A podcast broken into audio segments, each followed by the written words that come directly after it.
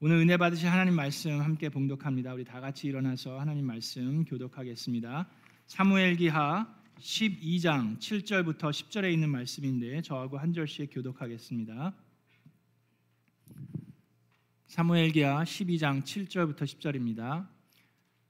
나단이 다윗에게 말하였다. 임금님이 바로 그 사람입니다. 주 이스라엘의 하나님이 이렇게 말씀하십니다. 내가 너에게 기름을 부어서 이스라엘의 왕으로 삼았고 또 내가 사울의 손에서 너를 구하여 주었다. 성전의 왕궁을 하늘도 내 품에 안겨 주었고 이스라엘 사람들과 유다 나라도 너에게 맡겼다. 그것으로도 부족하였다면 너에게 더 주었어. 그런데도 너는 어찌하여 나 주의 말을 가볍게 여기고 내가 악하게 여기는 일을 하였느냐? 너는 햇사람 우리아의 우리아를 전쟁 전쟁터에서 죽이고 그의 아내를 빼앗아 내 아내로 삼았다. 너는 그를 암몬 사람의 칼에 맞아서 죽게 하였다. 너는 이렇게 나를 무시하여 햇사람 우리아의 아내를 빼앗다. 이제는부터 영영 내 집안에서 칼부림이 떠나지 않을 것이다. 아멘. 이것은 하나님의 말씀입니다. 자, 우리 앉기 전에 우리 주변에 있는 분과 인사하겠습니다. 반갑습니다. 잘 오셨습니다. 하늘 복 많이 받으세요. 하나님의 미라클이 됩시다. 반갑습니다.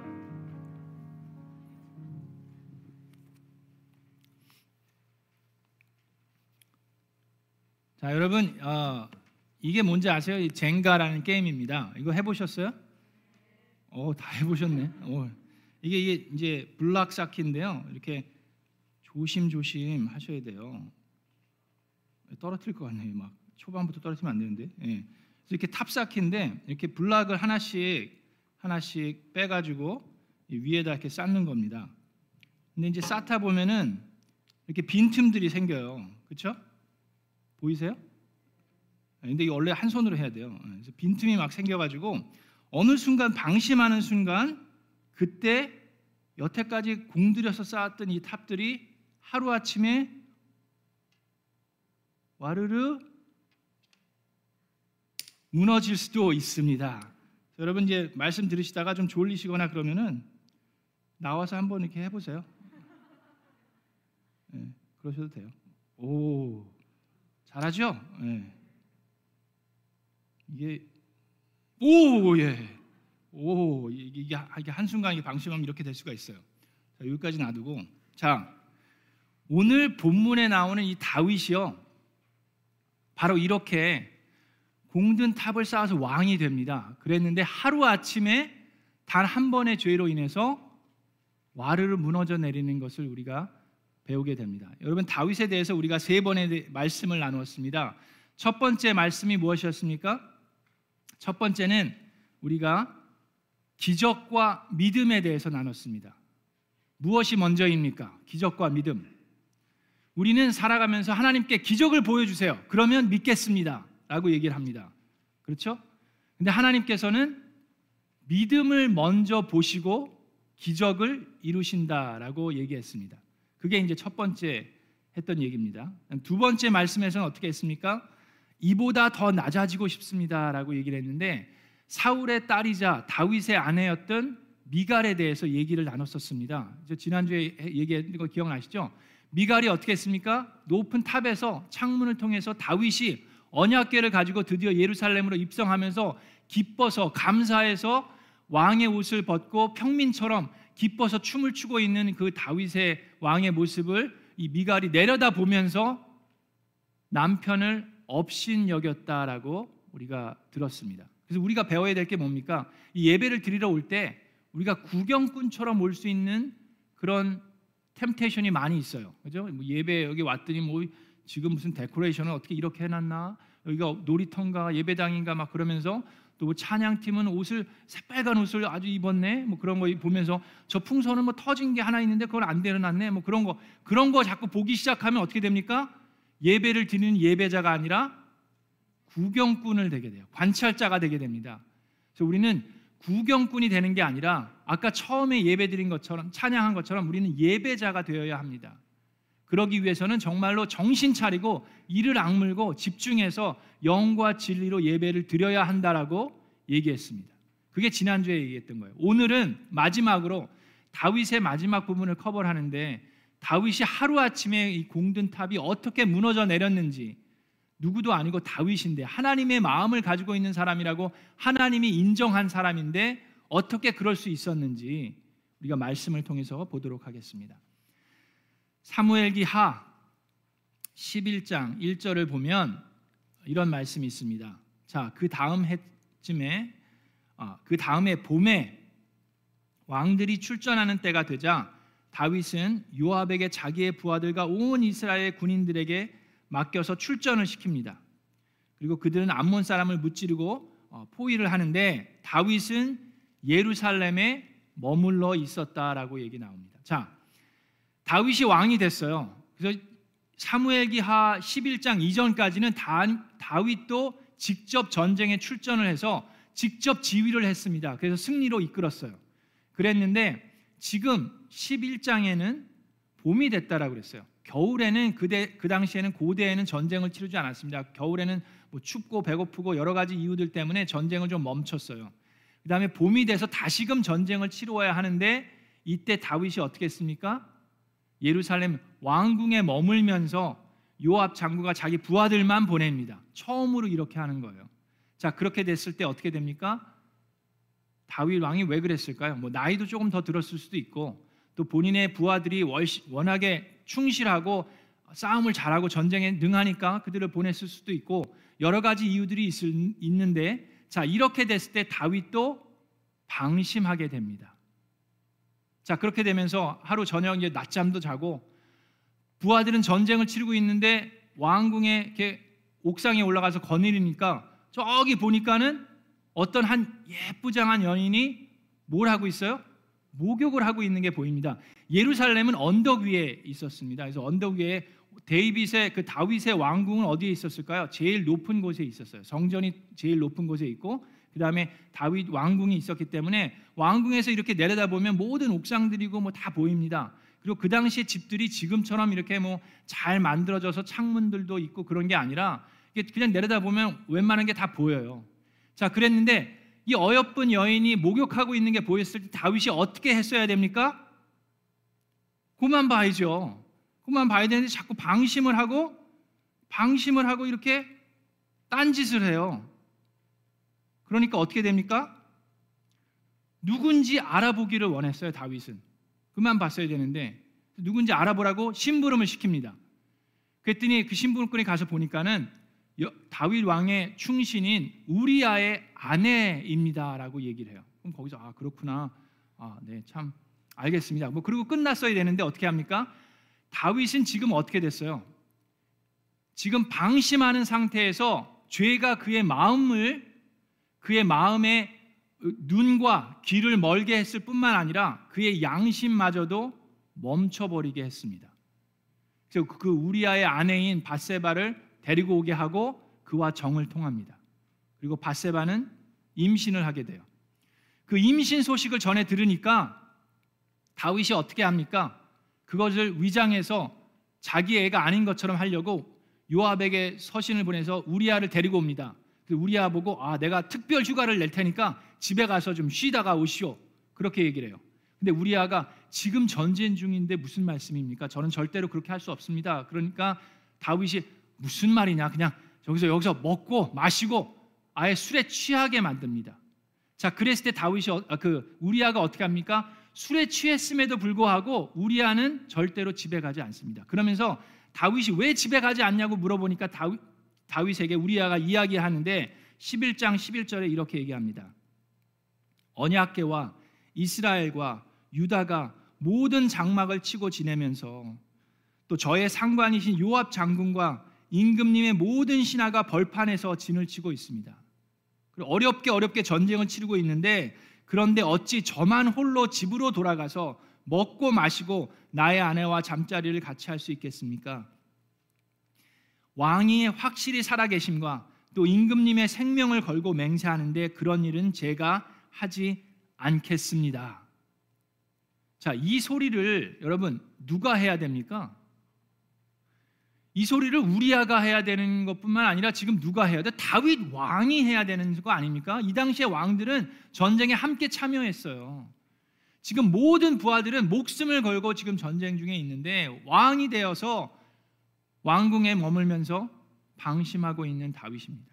우리아가 이렇게 얘기했음에도 불구하고 다윗이 거기에서 찔림을 당하고 회개하는 것이 아니라 도리어 이 우리아를 죽여야겠다라고 마음을 정합니다. 그래서 요압에게 편지를 써요. 그 편지 내용이 뭐냐면 자, 이 우리아를 우리 그것도 그 편지를 우리아의 손에 쥐어주고 그 편지를 요압에게 전달하게 합니다.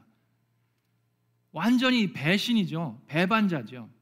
그 편지 내용은 이 우리아를 최전방에 제일 위험한 곳에 최전방에 보내고 우리의 군사들을 다 후퇴시켜라. 그래서 우리아 혼자 적군과 싸우다가 적군의 칼에 맞아 죽게 하라. 게 명령이에요. 그리고 이 요압은 그 편지 내용 그대로 그대로 행합니다. 그래서 우리아는 죽어요. 우리아가 죽자 다윗은 바세바를 취해서 자기의 아내로 삼습니다.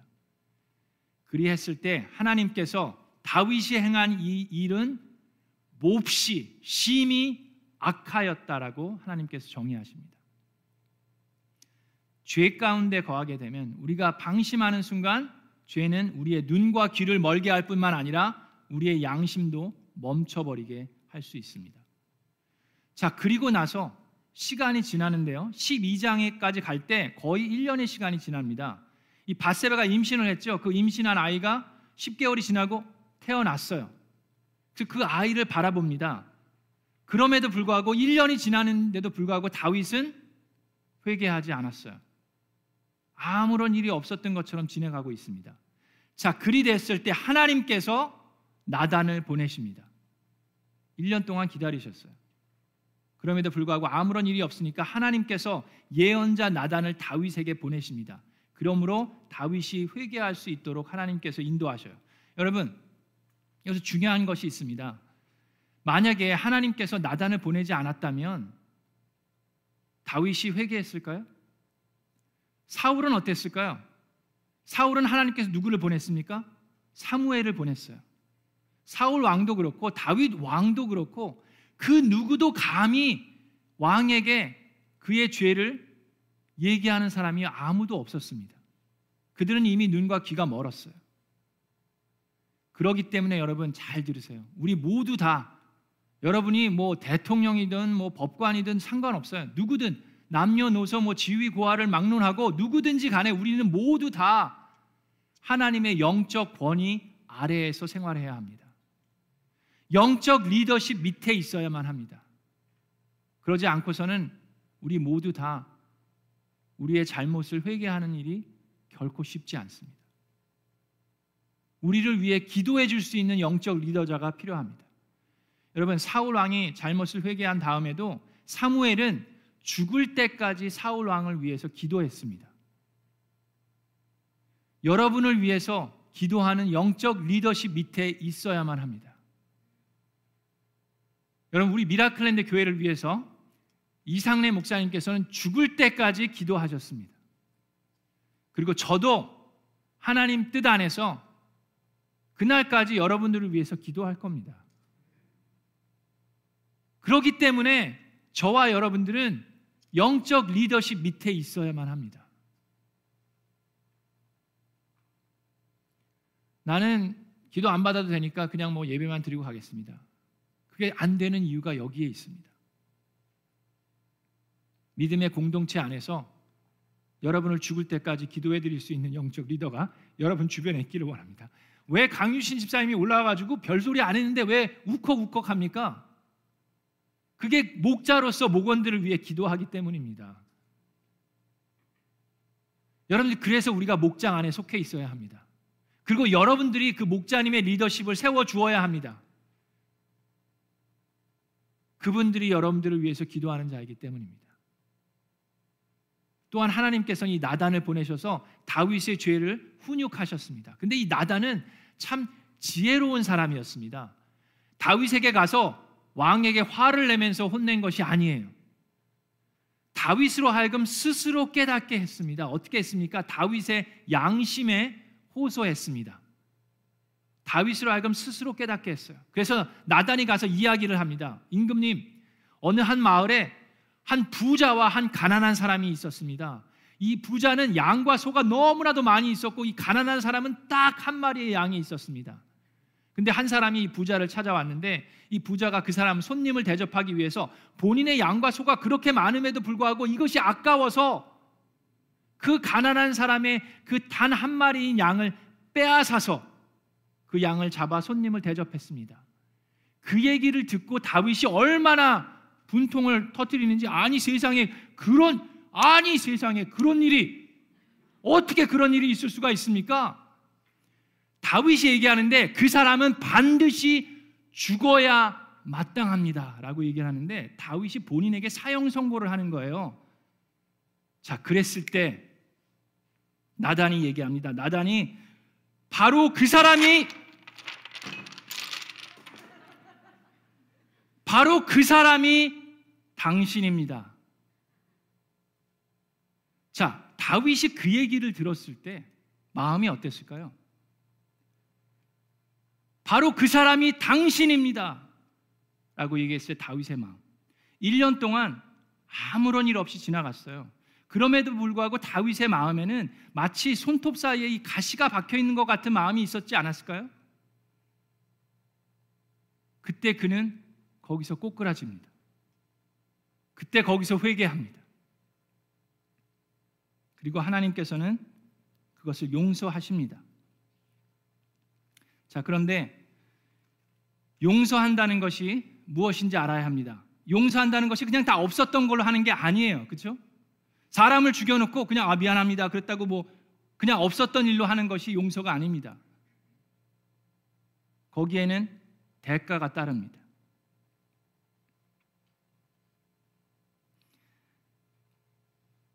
다윗 왕의 죄의 대가가 무엇이었습니까?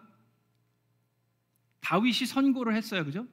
그 사람은 뭐 해야 된다고 죽어 마땅하다고 사형 선고를 내렸죠. 다윗의 죄의 대가는 뭡니까? 죽음입니다.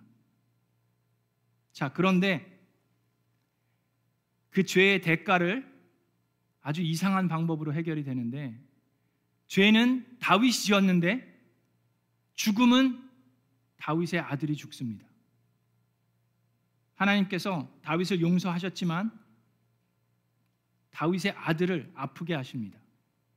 7일 동안 그 아들, 그 깐난 아이가 아픔 가운데 있습니다. 고통 가운데 있고 다윗은 기도를 합니다. 금식을 하고 간절한 마음으로 그 아들의 목숨을 살려달라고 하나님께 기도를 합니다. 그런데 그럼에도 불구하고 7일째 되는 날 그 아들이 죽습니다. 우리는 이런 얘기를 들으면서 좀 불편합니다. 불편하지 않으세요? 분노합니다. 죄는 다윗이 졌는데 왜 아들을 죽입니까? 라고 분노하면서 불편해합니다. 자, 그런데 여러분 중요한 사실을 알아야 합니다. 하나님은 이 사건을 통해서 저와 여러분에게 하나님의 마음을 이해하시기를 원함, 이해시키기를 원하십니다. 죽어 마땅한 죄인이 누구입니까? 저와 여러분입니다. 죄는 우리가 졌는데 누가 죽었습니까? 하나님의 아들이 죽었습니다. 이 다윗의 사건은 메시아의 죽음을 아주 밀접하게 연결시키고 있습니다. 우리는 하나님께 얘기합니다. 아니, 죄인은 다윗인데 왜 무고한 그 아들을 죽이십니까? 라고 얘기하는데 하나님께 따질 것이 아니라 우리는 하나님 앞에 무릎 꿇고 하나님, 죄인은 저인데 어찌하여 하나님의 아들을 죽이셨습니까? 감격과 감동과 감사와 어찌할지 모르는 마음으로 하나님께 기도해야 되는 것이 우리인 줄로 믿습니다. 여러분, 나단이 다윗에게 그 사람이 바로 당신입니다. 당신이 바로 그 사람입니다라고 얘기했는데 여러분 우리가 알아야 하는 것이 바로 그 사람이 바로 다윗뿐만 아니라 저와 여러분입니다. 왜 그렇습니까? 아, 목사님 무슨 얘기예요? 지금 나는 가늠한 적이 없고 나는 배신한 적이 없고 나는 뭐 청부 살인 그런 거 꿈도 꾸지 않았는데 내가 어떻게 다윗 같은 죄인입니까? 라고 얘기할 수 있습니다. 여러분 잘 들으셔야 합니다. 다윗과 우리와 왜 똑같은 죄인입니까? 다윗은 하나님의 은혜가 아니었으면 죽어 마땅한 죄인입니다. 아멘. 저와 여러분도 하나님의 은혜가 아니었으면 죽어 마땅한 죄인입니다. 여러분들이 뭐 청부 살인을 하거나 뭐 간음을 하거나 그런 것 배신을 한 것이 아니더라도 우리는 하나님 앞에 거룩한 창조 주신 하나님 앞에 의인으로 설 수 없는 죽어 마땅한 죄인입니다. 그것을 깨닫는 것이 하나님의 은혜입니다. 하나님께서 나단을 보여서 다윗 회개하지 못하고 1년이 넘도록 전혀 감이 없었던 다윗에게 찾아가서 그를 회개시킬 수 있었던 것이 은혜입니다. 여러분이 오늘 이 자리에 참여한 것이 그냥 있는 일이 아니라 그것이 바로 하나님의 은혜입니다. 여러분, 하나님께서 왜 하나밖에 없는 그의 아들을 여러분의 죄값을 위해서 죽이셨는지 예수님이 왜 십자가를 지셨는지 아십니까? 그것은 하나님께서 여러분을 용서하시고 싶으셔서 안달이 나신 분이기 때문입니다. 여러분들은 죄가 큰데 하나님은 여러분을 용서하고 싶어 하십니다. 그런데 우리는 깨닫지 못하고 회개하지 않고 있으니 하나님께 마음이 어땠을까요? 그럼에도 불구하고 하나님께서는 우리를 용서하시고 싶으셔서 회개할 수 있는 길을 열어 주셨습니다. 로마서 3장 10절에 이런 말씀이 있습니다. 의인은 없나니 하나도 없다라고 말씀하셨습니다. 깨닫는 자도 없고 우리가 하나님의 진리의 말씀을 스스로 깨달을 수 있는 사람도 없다라고 말씀하셨습니다. 그리고 하나님을 찾는 사람도 없다라고 얘기하셨어요. 우리가 하나님을 찾은 것이 아니라 하나님께서 우리를 찾으러 내려오셨습니다. 모두가 다 곁길로 빠져서 쓸모가 없게 되었다라고 얘기합니다. 나의 생각대로 내가 생각하는 선과 내가 생각하는 악을 찾아서 우리 마음대로 살아가려고 곁길로 빠져나가서 쓸모없는 사람이 되었는데 선을 행하는 자도 하나도 없다라고 말씀하셨습니다. 그것이 우리예요. 그것을 깨닫는 것이 은혜입니다. 그리고 죄의 결과는 죽음입니다. 로마서 6장 23절에 죄의 삭은 사망이요 하나님의 은사는 그리스도 예수 주 안에 있는 영생이라고 말씀하셨습니다.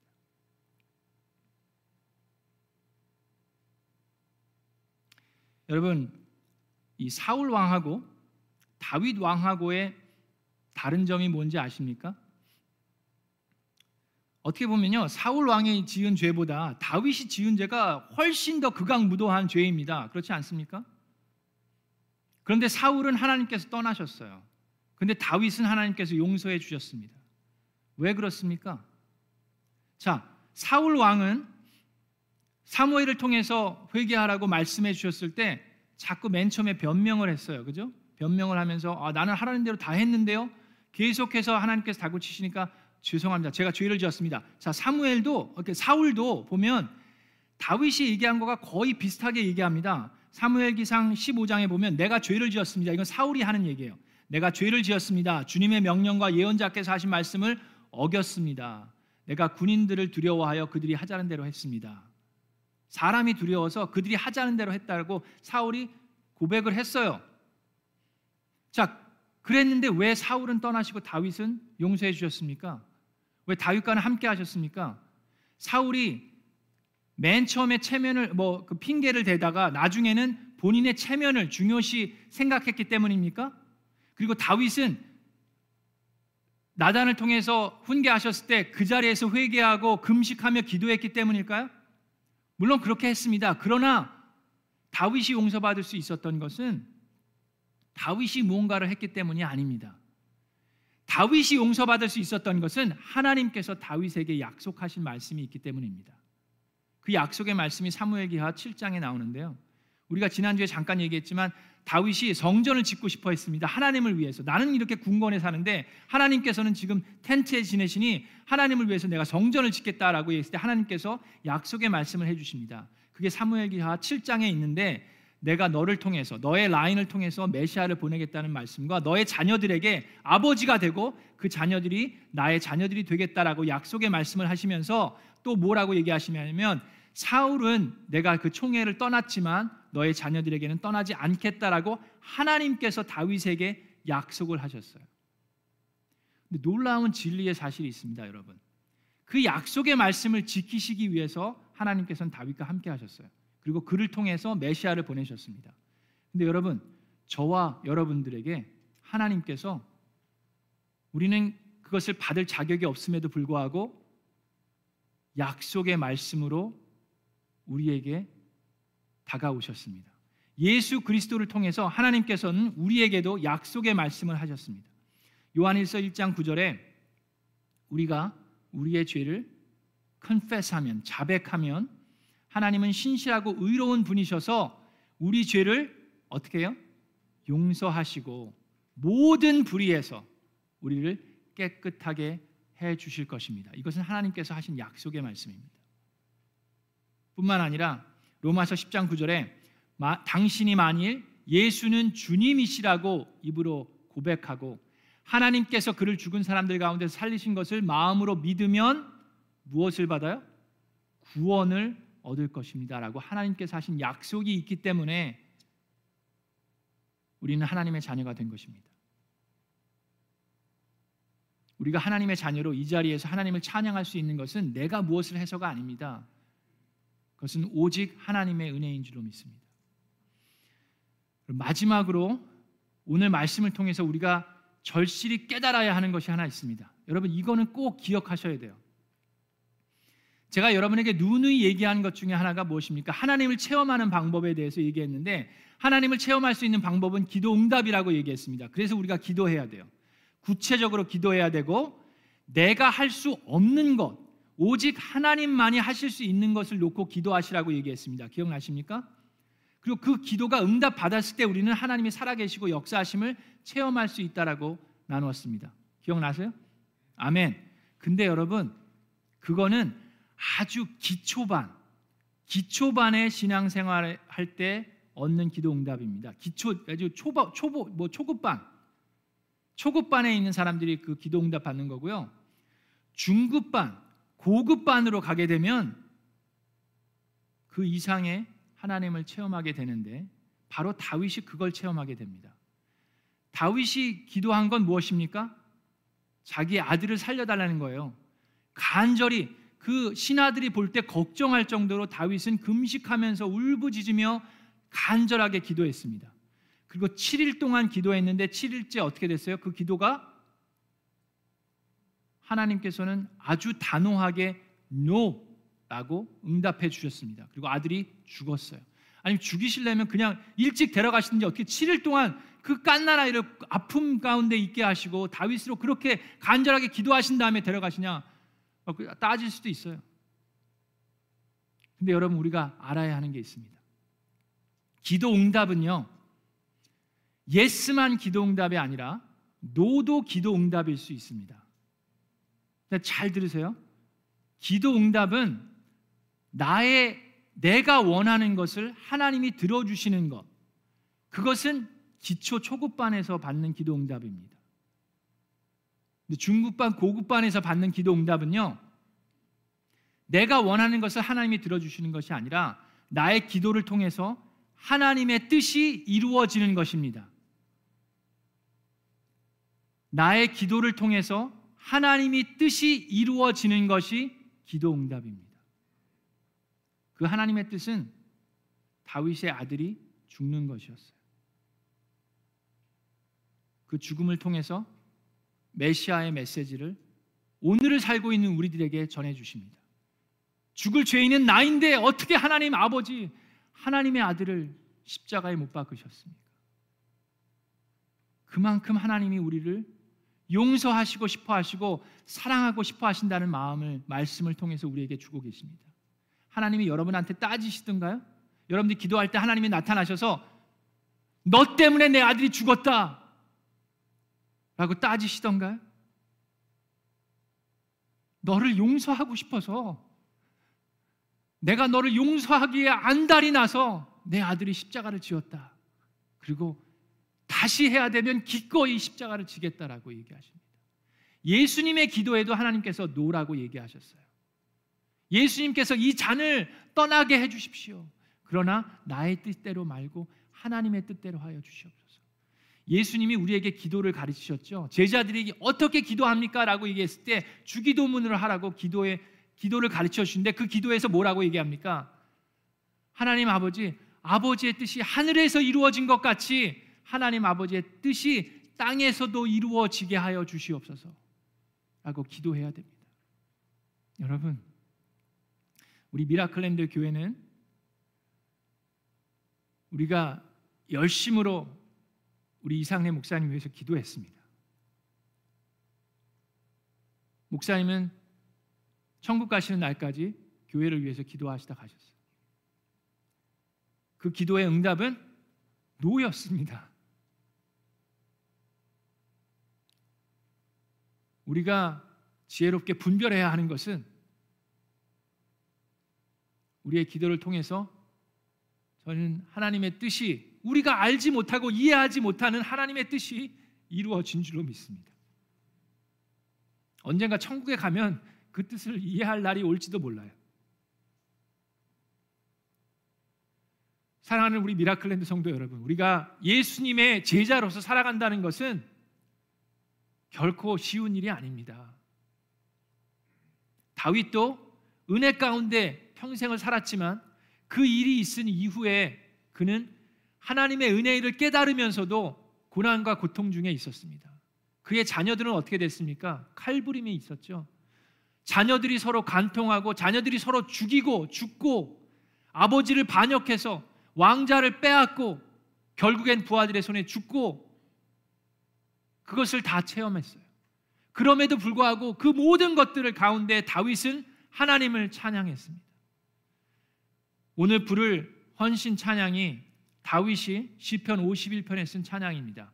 거기서 다윗이 뭐라고 얘기합니까? 주님 저의 마음에 정결한 마음을 주시옵소서.